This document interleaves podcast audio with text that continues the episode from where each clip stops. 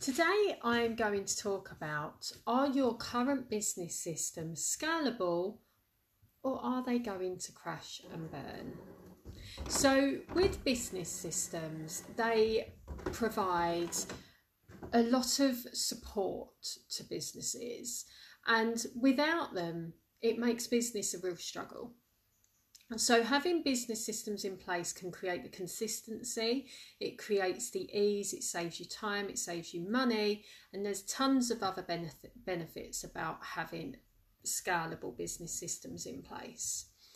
But there's a lot of people that have come to me and they've said, I have business systems, they're not really working for me, or I've outgrown them. And these are things that I hear all the time. And for me, having business systems in place, you should never outgrow. You should only ever grow with them. So that means if you are outgrowing your business systems, they weren't scalable. So, having scalable business systems in place means that you remove yourself as a bottleneck. You are not going to create yourself an entirely new role that's going to overwhelm you because you've actually ended up having to oversee everything anyway. So, I'm going to give you six ways that you can create your scalable business systems that aren't going to crash and burn. So, number one, is looking at your future plan. So dream away here. What do you want in the future? And this isn't going to be a sticking point. It doesn't mean that what you say now is what you have to have in the future because things change. But just roughly what you want from your life really, really helps you to, to create that in your business. So, do you want to be able to step away from your business? Do you want to be able to sell your business? Do you want to still really be involved in your business, but maybe you want a particular role in that? So, maybe you want to just concentrate on your content, or maybe you want to just concentrate on marketing. There's things that light us up, and what we want from our life and business is very, very different to each other. So, making sure that you're looking at your future plan in where you want to be means that you are going to be able to create scalable business systems that are going to work towards your future plan. And number two is streamline from the get go. So many times, business owners end up confused and overwhelmed about what they need to be doing. And that's because they haven't streamlined the stuff that doesn't work. So, what works for one person in business isn't going to work for someone else. And what someone likes doing, so if they like to do a video, other people aren't going to like to do videos. Business is not a one size fits all. And by streamlining, it means that you are able to push out the stuff that's not working remove it from your focus, remove it from your mind, and focus on the stuff that is working. Plan out your business structure. So, this is planning out the roles that your team are going to play and the responsibilities of those roles. So, what do you want a team to look like? and again, this will work alongside your future plan because if you want to step away from your business, you're going to want to have a CEO in place. You're going to want to have your directors in place. You're going to want to have your managers in place and you're going to want to have your team in place. But if you want to still play a part in that, then maybe you, the role that it looks like, maybe you are the CEO still. So maybe you still want to be very much involved, and then you have directors and, and managers below and the team. So, really looking at what you want that team to look like. And again, don't panic thinking, I cannot afford this. This is what you want it to eventually be. Because, as with anything, working from what you want backwards means that you're creating something that's going to work for the long run.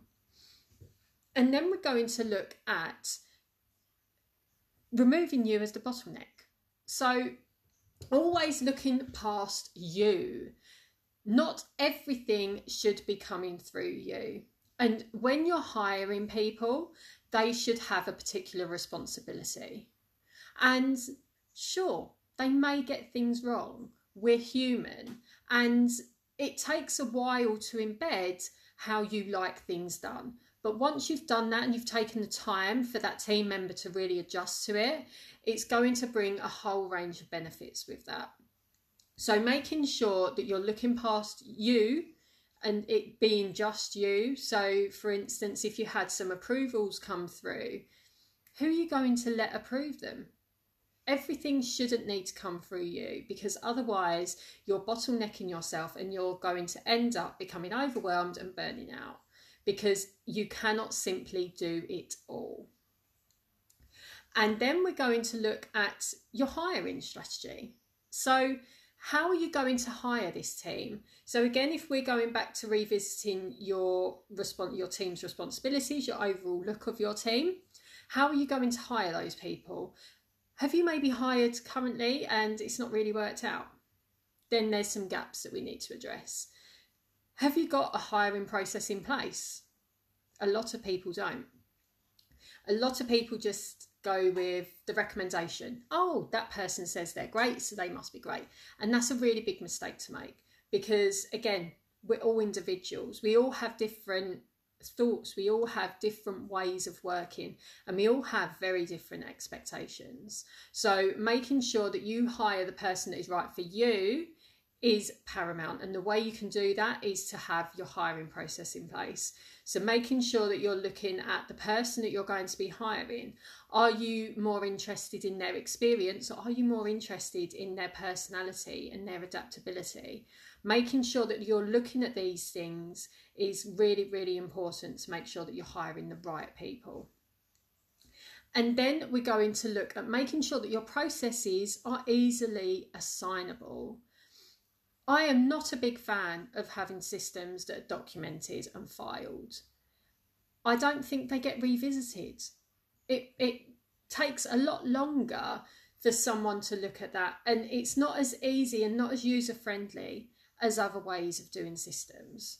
So if you're creating processes that are in the document form, you end up having to just share an entire folder with a team member. And for that team member, it's overwhelming because there's so much that they've got to take in. It's so much easier if you can easily assign a particular process or task or what you need that team member to do just by clicking a button. So, making sure that you're using the right software to host your systems and to really work with you and your team, again, is really, really important to making sure that they're scalable. Because otherwise, you may have the right person in place and you may have them doing the right thing, but if you're sending them a huge folder full of stuff, it's going to break down there. And not only that, it's going to be a lot more time consuming. And you're probably then going to be paying for a lot more of their time to try and get their head into something that could be made simpler. So I hope that's helped. If you do have business systems in place and you don't really feel that they're working for you, then do send me a message because I have something really exciting coming up that I think you will really like. And if you do like the subject of business systems, if there's something specific you would like me to cover, again, pop me a message because I would love to do that for you.